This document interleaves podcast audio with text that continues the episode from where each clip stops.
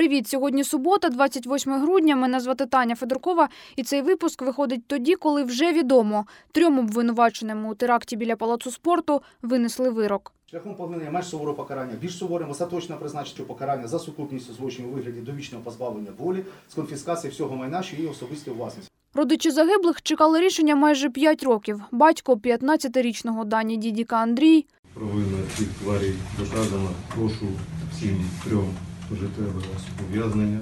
дружина євромайданівця Ігоря Толмачова Марина, Я не знаю, як їх можна назвати. сестра підполковника міліції Вадима Рибальченка Тетяна Сухорукова. Мій брат має право на пам'ять. Віддав своє життя за український народ, за нашу країну. Вони намагалися не пропускати жодного засідання. Процес тягнувся з квітня 2015-го. Обвинувачені усіляко затягували справу, казали у прокуратурі. Заявляли безліч клопотань, вимагали змінити суддів, не раз викликали до суду швидку. Ті, хто був на засіданнях, пам'ятає, як обвинувачені погрожували прокурору і зневажали суд, ображали учасників проукраїнських акцій, а значить і пам'ять загиблих у марші єдності 22 лютого. Далі слова одного з обвинувачених Віктора Тетюцького. Я хоть отношусь крайне негативно к укронацистскому движению, ни в коем случае никогда не собирался и не убивал никого из них. Я считаю, что каждый имеет полное право сходить с ума по-своему. Хоть прыгая на Майдане, хоть участвуя в хоровом пении гимна во время маршей. Після затримання підозрюваних у прокуратурі заявили, усі троє визнають вину. Відео з Володимиром Дворніковим, якого слідство назвало організатором теракту, розповсюдило СБУ. Колонна пошла, я привел в действие взрывное устройство.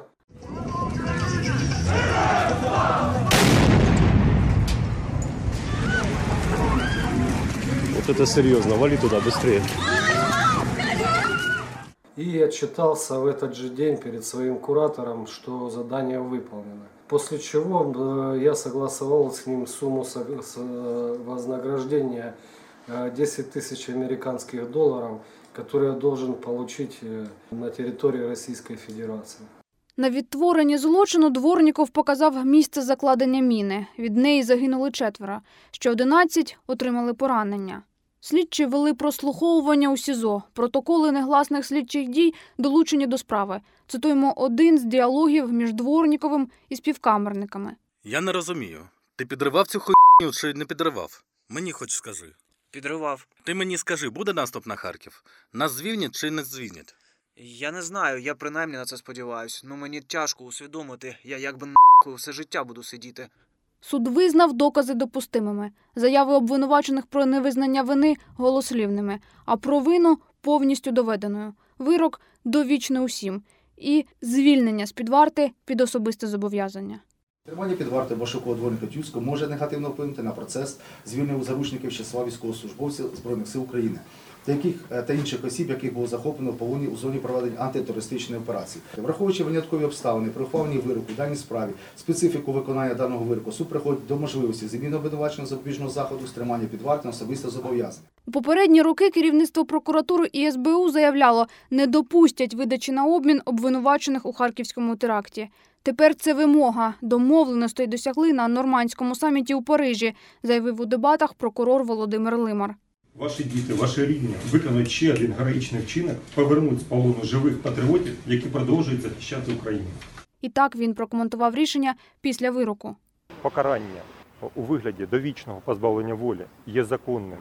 Але ж я повторюю, мені прикро, що дійсно е, приходиться змінювати запобіжний захід.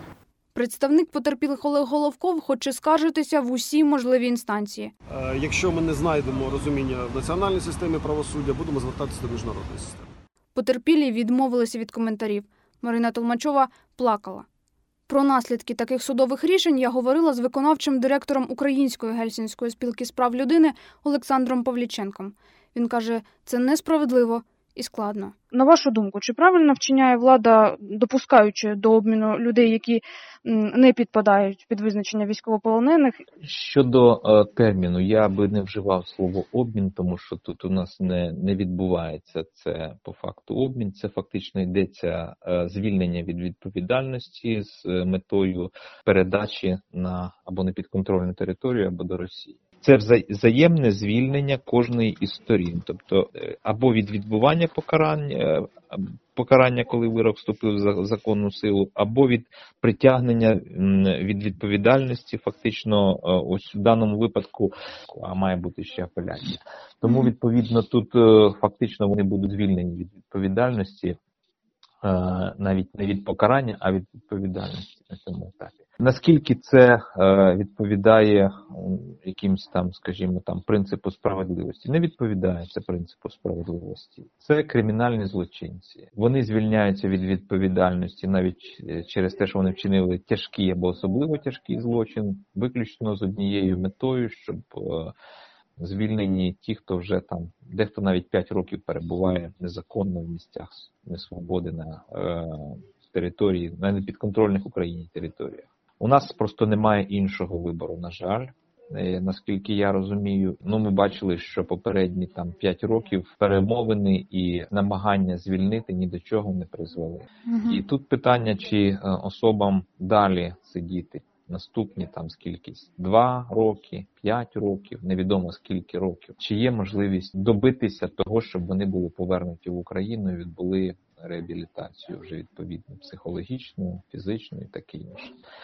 І ціна справді гірка, ціна справді нерівноцінна. Трохи Якими е, можуть бути такі важелі впливу на цей процес у людей, які втратили близьких і вимагають серйозного покарання для обвинувачених? Вони ну, ну, їм нікуди по суті звертатися, так? Це, це держава вирішує, хто піде на обмін. От вони відчувають свою таку безвихідь і Вони є потерпілими, і в статусі потерпілих, звичайно, вони мають право оскаржувати таке рішення і вважати його несправедливим. Я думаю, що це є підставою навіть для того, щоб е, звертатися і до національних, і до міжнародних судових інстанцій, е, визнаючи е, несправедливим е, таке рішення, яке звільняє від відповідальності злочинців, е, які причинили втрату близьких їм людей, і відповідно це може бути так само шляхом, але інших, крім цього, шляхів. Е,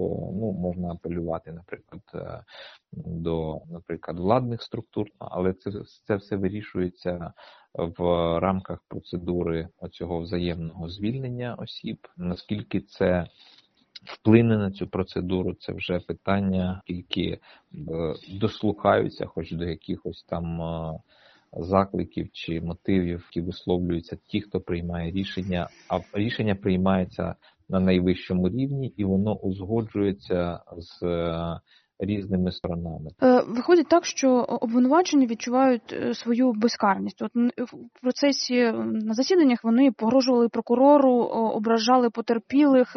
Дехто вважає, що звільняючи таких громадян, Україна підштовхує е, суспільство до самосудів. У подальшому реакція громадян буде більш радикальною. Навіть такі дії влади можуть призвести до непередбачуваних наслідків у подальшому. На вашу думку? коли немає можливості, скажімо так, державними інститутами відновити справедливість, а вона не відновлена в нашому випадку, то тоді будуть спрацьовувати, будемо говорити так, стихійні якісь спалахи. Ті, хто вчинять цю розправу, будуть кримінальними злочинцями, які вчинять ці кримінальні злочини, вони будуть притягнуті до відповідальності. Тобто тут така ситуація, що відбувається, скажімо так, е, правова очистка е, злочинців, які ані не розкаялись, ані не понесли покарання.